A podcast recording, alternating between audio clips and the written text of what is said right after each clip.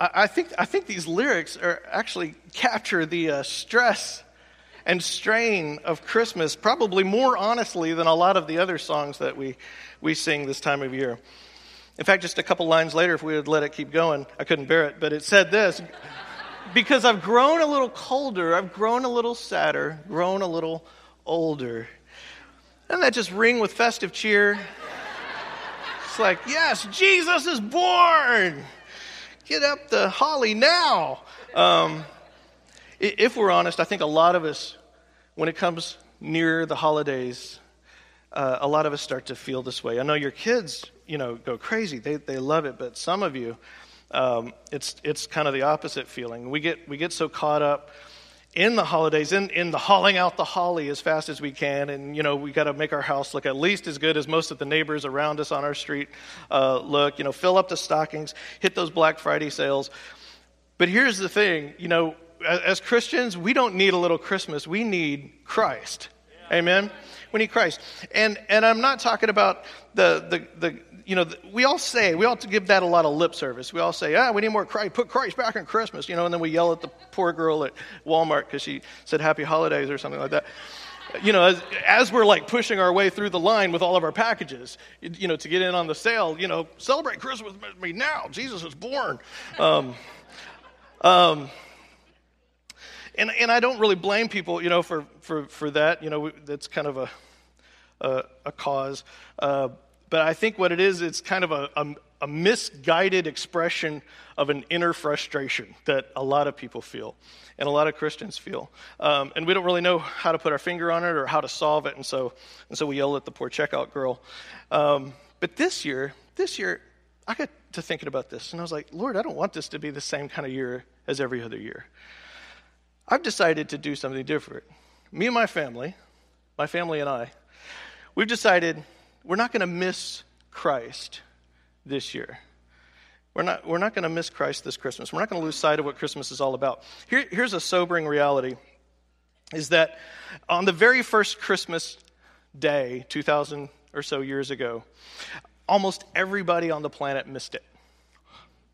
Almost everybody missed it, right? A tiny handful of people missed God coming to the earth, right? The infinite becoming human.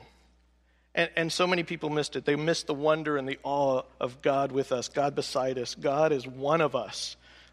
Of all the people alive on the earth at the time, just a handful of people were paying attention. Everyone else missed it. So this year, we got to thinking we want to we want to do something different. We want to help each other slow down. We want to breathe deep. We don't want to rush by Christmas.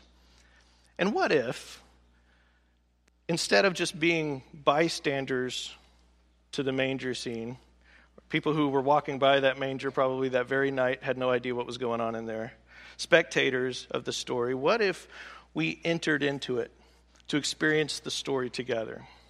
Today we're starting a series called Advent Conspiracy. Advent Conspiracy to help us do just that. And, and we're, what we're doing is it's kind of cool. We're joining with hundreds of other churches that have kind of been doing this campaign for the last few years.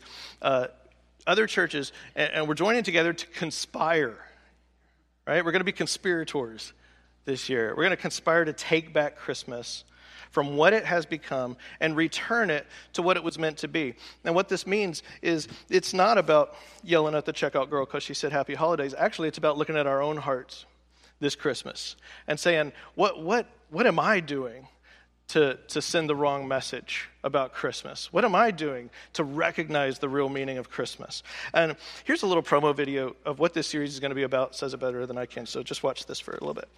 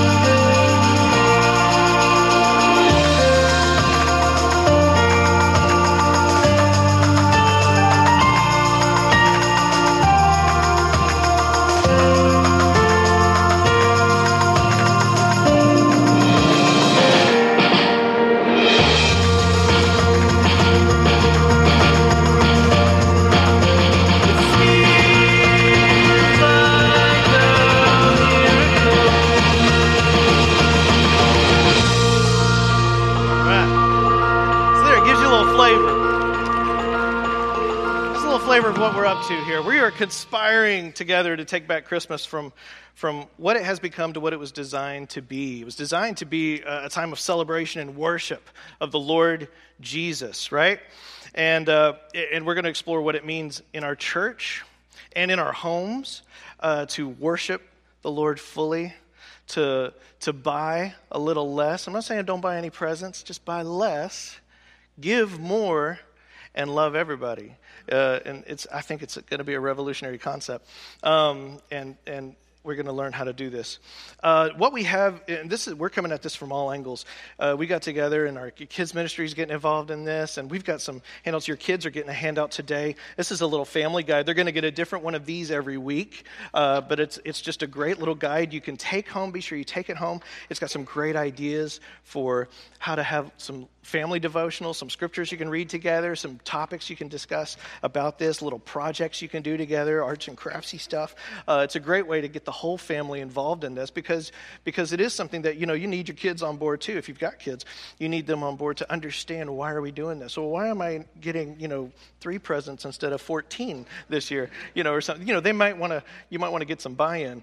Um, but, uh, and then, then we got something else here that's pretty cool. Uh, we put together for you guys. This is for all you adults. An Advent Conspiracy Bible reading plan. It's just a great little way. It's a little help uh, that you can use. It, every every day it has a, a, scripture reading. You can do this by yourself or with your family or however you want to do it. But we can all be reading through the Bible, not the whole Bible, just be reading through some of the, uh, especially the Christmas stories and some of the prophecies and things like that. I think that'll be a great help to you. These are in the both of the foyers all over the place. You can find them. You'll find a stack of those. So now let's get into this. So, so when you hear the words Advent conspiracy, those are kind of strange words, right? You may be asking, what kind of series is, title is that? Uh, let me let me briefly explain what we mean by some of these words, because uh, some people may not know uh, what some of these things mean. The word Advent, if if you uh, don't come from a tradition that put you know did a lot of things about Advent, Advent is a version of a Latin word. It simply means coming the coming. And uh, Advent historically refers to uh, a four week period that leads up to Christmas that's set aside for prayer. And it's a time of, of contemplation, of prayer, of preparation. Uh, and, and one of the overriding themes of Advent is anticipation. It's, you know, all, you know that time for your, where your kids are asking, is it Christmas yet? Is it Christmas yet? That, that feeling. That's the anticipation that we can all feel again. And this is the season they celebrate it. Um, you know, I know, right, you know, it feels like we're fixing to get into the Christmas holidays. You know, back in the olden days, uh, back when great lizards roamed the earth or whatever, they, they, Christmas, you know when Christmas started, the Christmas season? On Christmas. Imagine that. Christmas actually started on Christmas. You remember the 12 days of Christmas, the little song? That Christmas Day was, was day one. And, uh, and then the season that preceded it throughout December was Advent.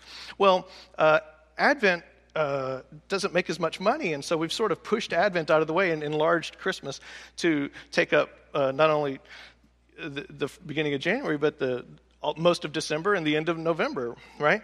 And so that is, that is what Advent is. It's, it's meant to, it's a time to slow down, to think, to reorient our minds, recalibrate our minds uh, toward the coming of Christ, to focus intentionally on Christ. So we think of these, you can think of these next four weeks as kind of a spiritual journey of sorts. So now, with the other word, the word conspiracy. Why that word? Uh, Typically, when we think of conspiracy, that word, we think of all kinds of, of weird, spooky stuff, right? You hear the word conspiracy. You think about who shot JFK, right? What's going on at Roswell? You know, what's, what did they find there, right? What's really in a veggie burger? These things. There's spooky, weird stuff nobody, nobody knows. It's a conspiracy. Um, and, and that's what we think about. But the word conspiracy is actually a lot more nuanced than that. Did you know it means two things? The word conspiracy means to subvert an established system. Oh, we're all about that, right? to subvert an established system and to act in harmony toward a common end right? We are part of a conspiracy of people. We are acting in harmony toward a common end. And we'll get to what that common end is today. See, I think this definition is really fitting for us in this series. The, the Christmas story itself, when you think about it, when you read it fresh, with fresh eyes, it was a very countercultural subversion of the empire of the day and the systems of its day. The Christmas story was a subversion, right? Christ followers, we come from a long line of conspirators, right? Jesus came to turn the world upside down with a revolution of love and grace and peace, right? That's very countercultural stuff today. The story of Christ's birth is, is a subversive story. Of, of, it's a promise of hope and love. And it's still changing the world to this very day. Right? In, in, the, in parts of the world where Christianity is under the most oppression, it is thriving the greatest because you can't, you can't put it down, right? It is a subversive story. It thrives the most when you try to bottle it up. So, so that's what that's the story that we live in. And somehow something has happened along the way, right? What's what what what once was a time of of celebrating the birth of a savior has somehow turned into a season of, of stress, of, of shopping lists and traffic jams, to do lists. Got to get here, got to get there, got to get there. Gotta, gotta, gotta, right? And when it's over, what are we left with? Presents to return, you know, that ugly sweater that didn't fit. We're left with uh, debt that's going to take months to pay off, if not years. And this empty feeling that somehow something's missing. This can't be, this can't be it. This can't be all there is. But what if we acted together to make things different starting this year? What if you don't wait for the season to just feel different? What if you could do something? to make this season different this year? We, what if we changed our focus from buying more presents to seeking his presence? From worry to worship? What if we changed our focus? I think something would happen. In, in the book called The Advent Conspiracy that, that I, I read in prepping for this series, it's, um, it's called The Advent Conspiracy Can Christmas Still Change the World? It was written by three pastors uh, Rick McKinley, Chris Seay, and uh, Greg Holder. They authored this book, and, and they say this in the book Our hearts are formed by what we worship. I want us to think about that for a second. Our hearts are formed by what we worship. So, what do we worship during Advent? Well, the right answer is Jesus, right? That's the right answer. But is that the true answer? Is that what we worship? Because there is a way to tell what it is we're, tr- we're really worshiping. What are we most consumed with? See, the things that we desire end up being the things that we end up worshiping. The things we desire are the things we end up worshiping. So, Advent forces us to take a close look at, at what we really desire and what really matters. That's what it does for us. So, what if we committed this year to not being so overwhelmed by the noise of Christmas, so much that we, we miss Christmas itself? Don't be overwhelmed by the noise. What if we committed to actually experiencing the wonder of God with us, the wonder of God beside us, around us? God as one of us. He became one of us. Let's not, let's not stress, let stress and busyness call the shots this year. Let's slow down. What if we slow down, breathe deeply, not rush by the nativity, but worship fully the Savior that is born? And that's what we're talking about today. Today is about worshiping fully. Now, I realize it might seem a little early to start talking about Christmas, right? I can feel some of you are like, I I, this is too early. I don't like to talk talking about this stuff this early. But here's, here's the thing if, if we wait until Christmas to talk about it, it'll be too late. And, and this won't help you until next year. So I want to get a head start. I want to get a head start because the world out there is not waiting. They're not waiting. They're going to bombard you. They've already started. You've already got the ads and the, in the You already got the, the junk emails, you're getting the junk mail, you're, getting, you're seeing the ads on television. They're not waiting. So we can't wait to, to make this decision. The, this morning, we're going to look at several people involved in that first Advent 2,000 years ago. We're going to see how their encounter with that newborn king led to an, one overwhelming response, and that response is worship. Worship. So let's look. The first one we're going to look at, we're going to let's try to see through the eyes of Mary. Mary, the mother of Jesus, all right? Now, Mary's a teenage girl. Uh, scholars believe she's probably no more than like 15 years old. And uh, I know that seems kind of young, uh, but that's how they rolled in the year zero. Um, she's engaged to be married to a man named Joseph, who seems like he's a fine, upstanding young man. And in Luke chapter 1, she's visited by an angel, no biggie, like we all are, um, you know, who explains to her that uh, she's going to give birth to a son. And and that his name is going to be Jesus. And he's going to be a child who will one day be king over every nation and whose kingdom will never end. Okay, imagine getting that memo. You're 15 years old. And now understand, Mary is not only young, she's also poor. She has next to no social status. Um, she's from a city nobody cares about. And, and when she asks the angel, she asks one question How is all this going to happen? He explains that the baby will be conceived through the Holy Spirit. Okay, right? Now, time out for a second because you, let's not rush past this. This has never happened before. This is part of our sweet little story we've told a hundred times, but this is not a story she's ever heard before. This baby is going to be born by the Holy Spirit. And this is easy to miss, but imagine getting that news.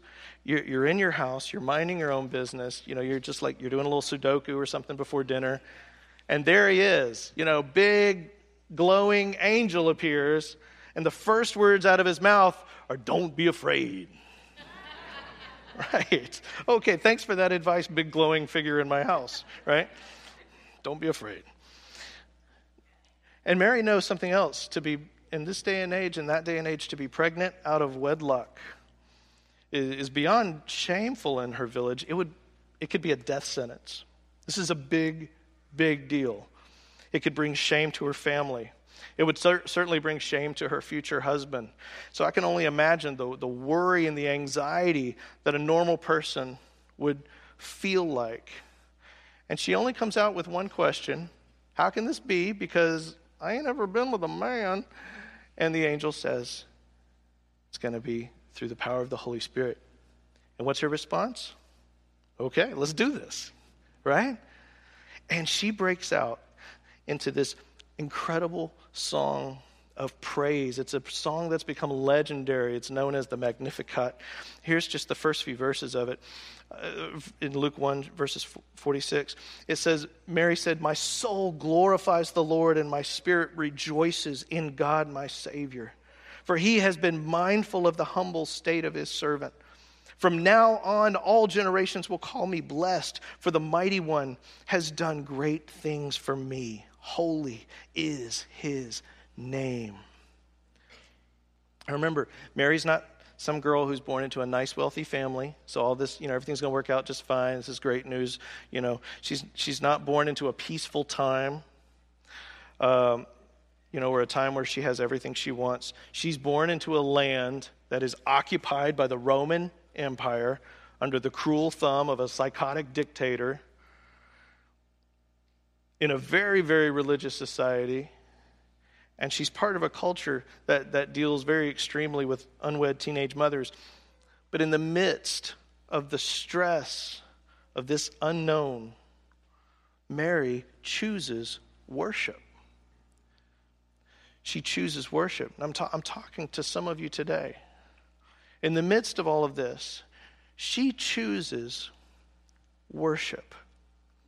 This communicates a very profound truth for us today, and that is this that even in the midst of our most troubling circumstances, we can choose worship.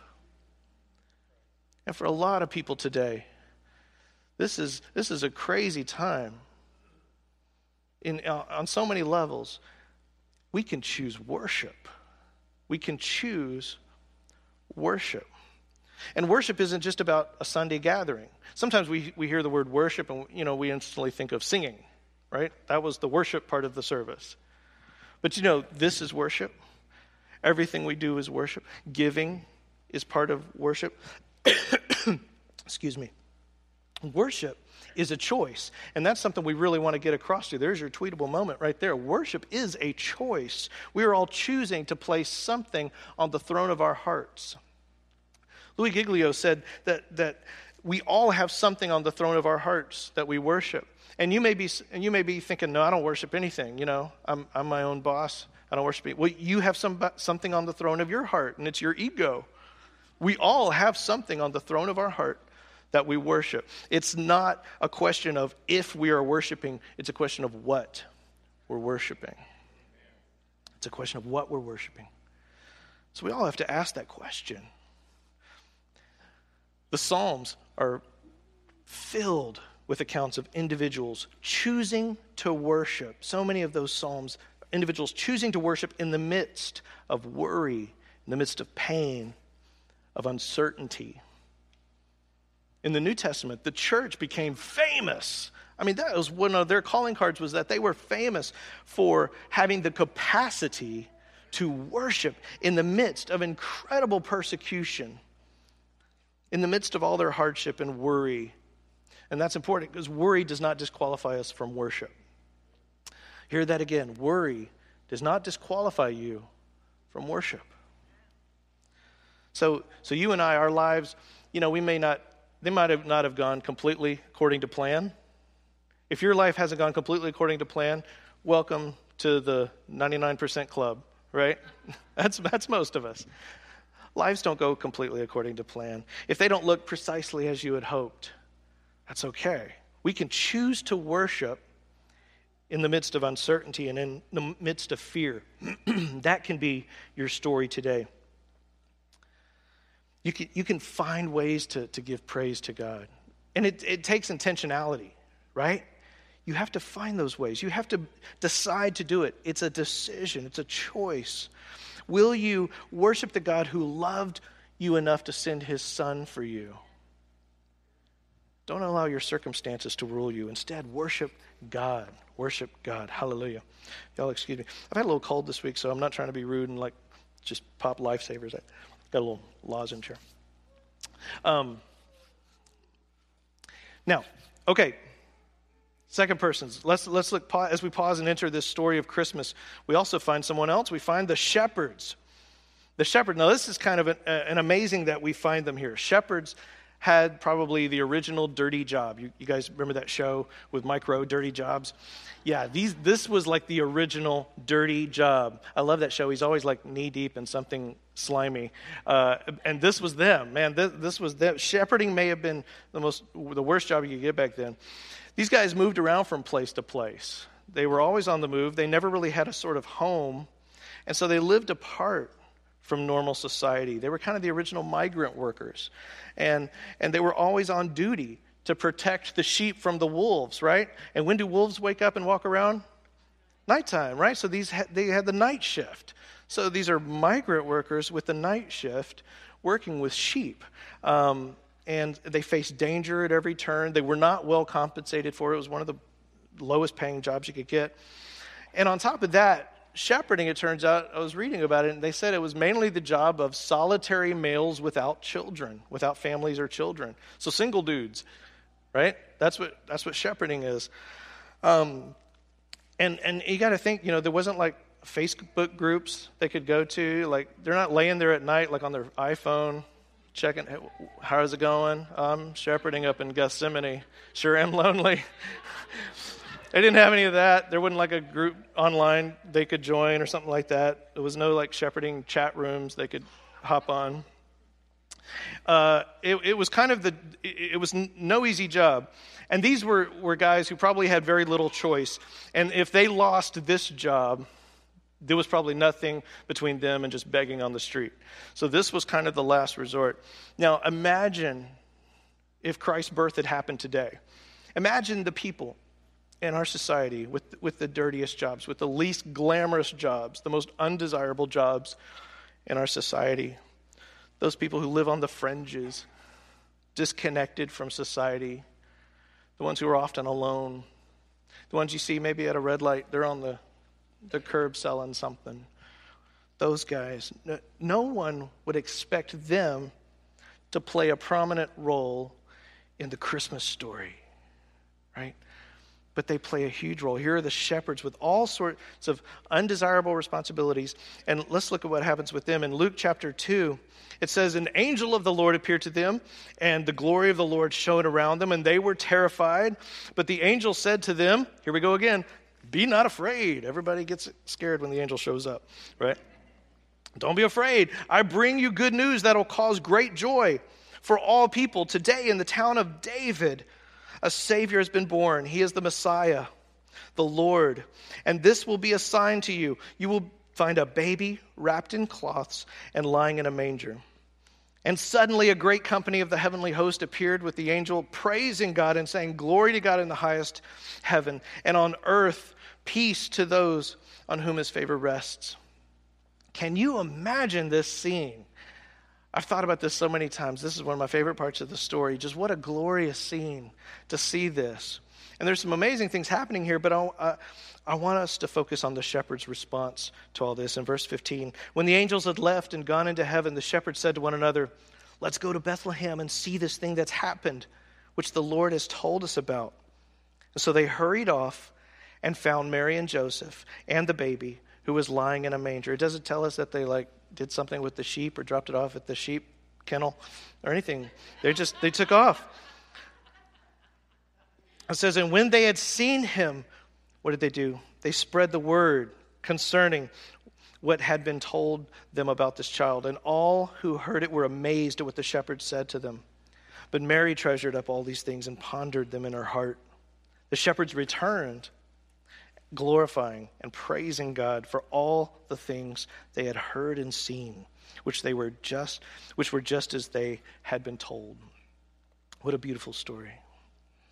Now, notice the shepherds weren't necessarily told to go find Jesus. The angel just announced the news. But they decided to go anyway. They decided to drop everything and go see Jesus. They left everything behind. They left their tasks behind, their responsibilities behind. They set everything aside to go pursue Jesus. They, they chose to come and worship the Savior.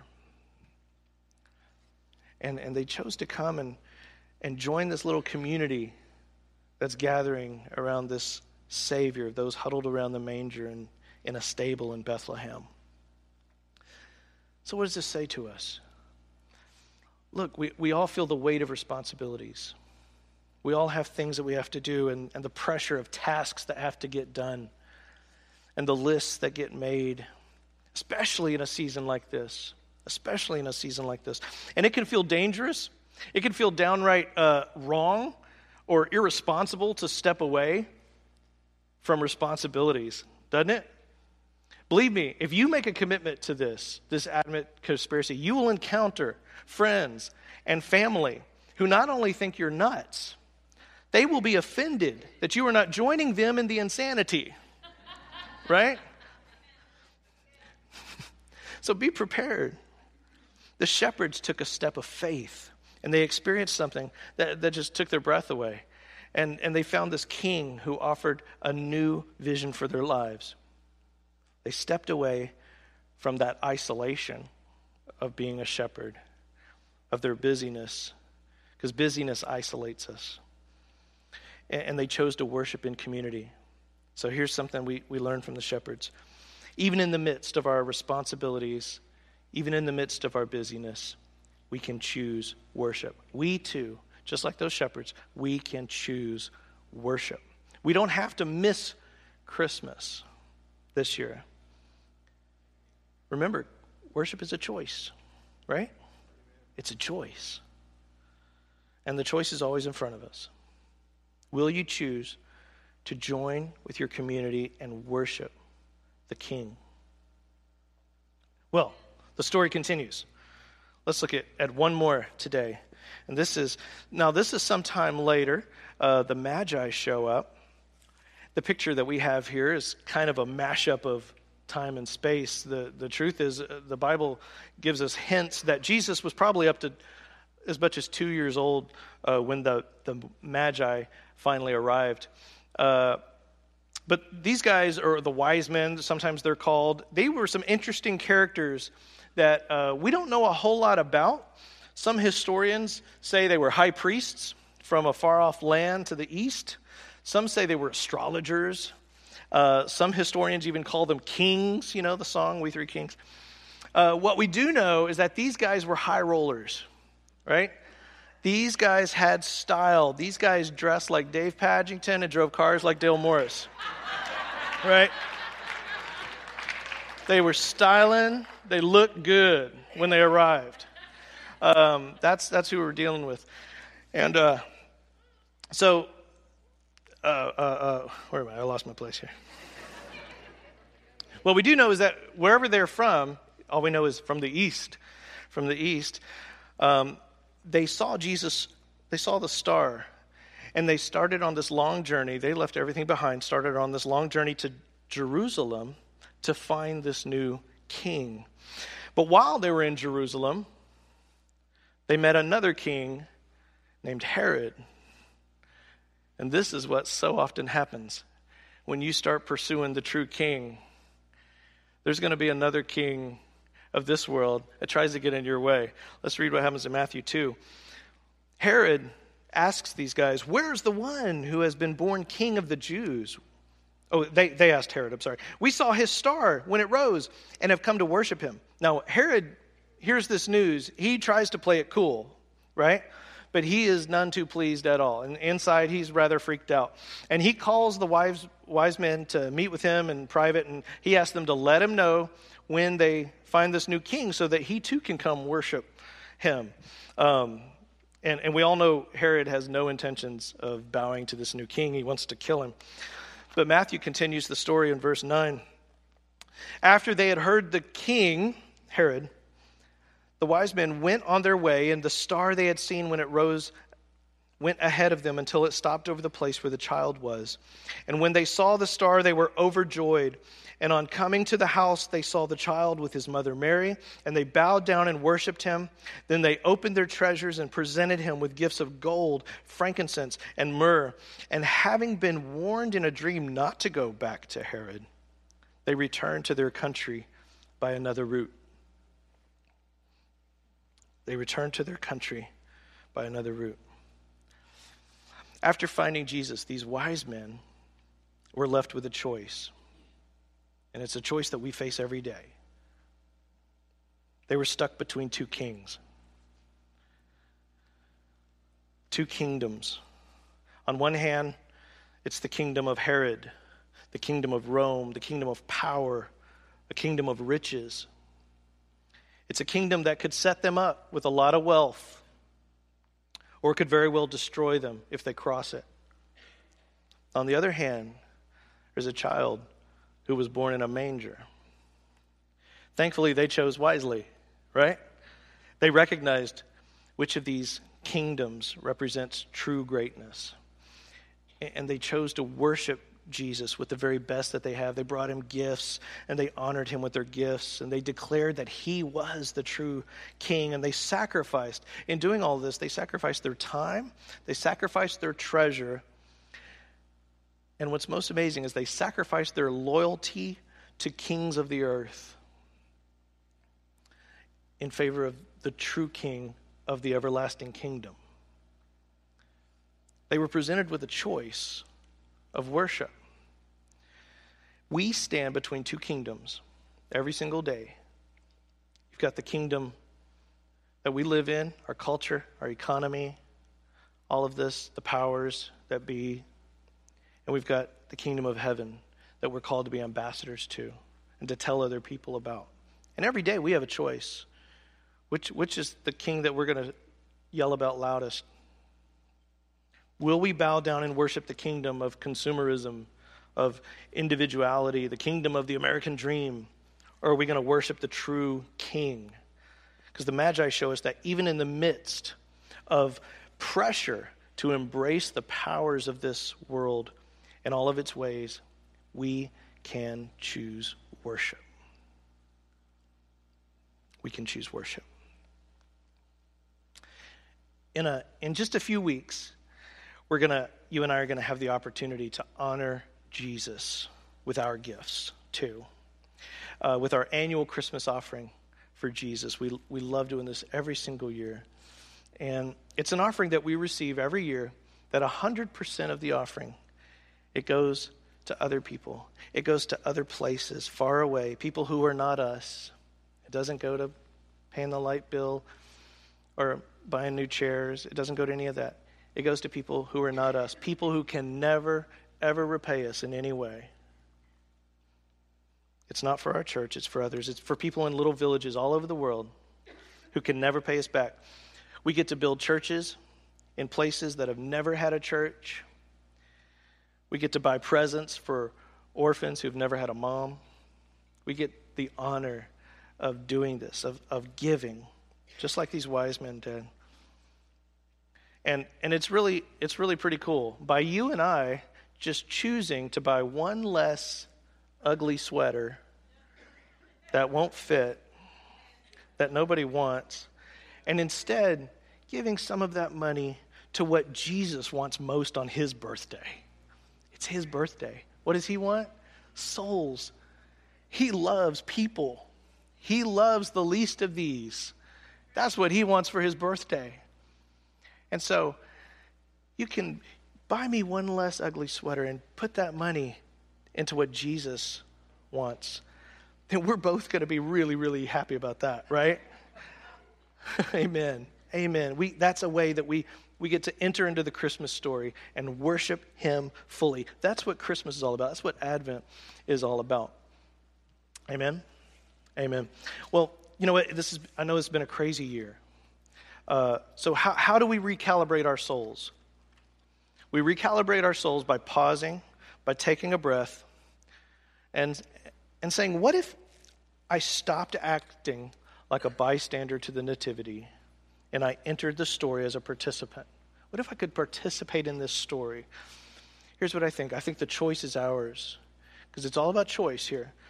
We can, we can choose to sort of sleepwalk through this holiday again like a zombie, like we do every year, or we can choose to, to worship Him fully with our eyes wide open. Just like Mary, we have the question Will we worship our Lord even in the midst of troubling times? Like those shepherds, will we worship Him even in the midst of all of our busyness, all of those responsibilities that we have, all those sheep on the hill that we're supposed to be watching. Like the Magi, will we worship him in the face of pressure to embrace the powers of this world and its ways? I, I suggest, my friends, my sisters and brothers, let's, com- let's conspire. Let's conspire together to not miss Christmas this year. Let's be fully aware of every decision that lies before us.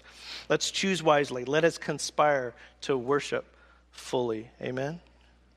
Amen.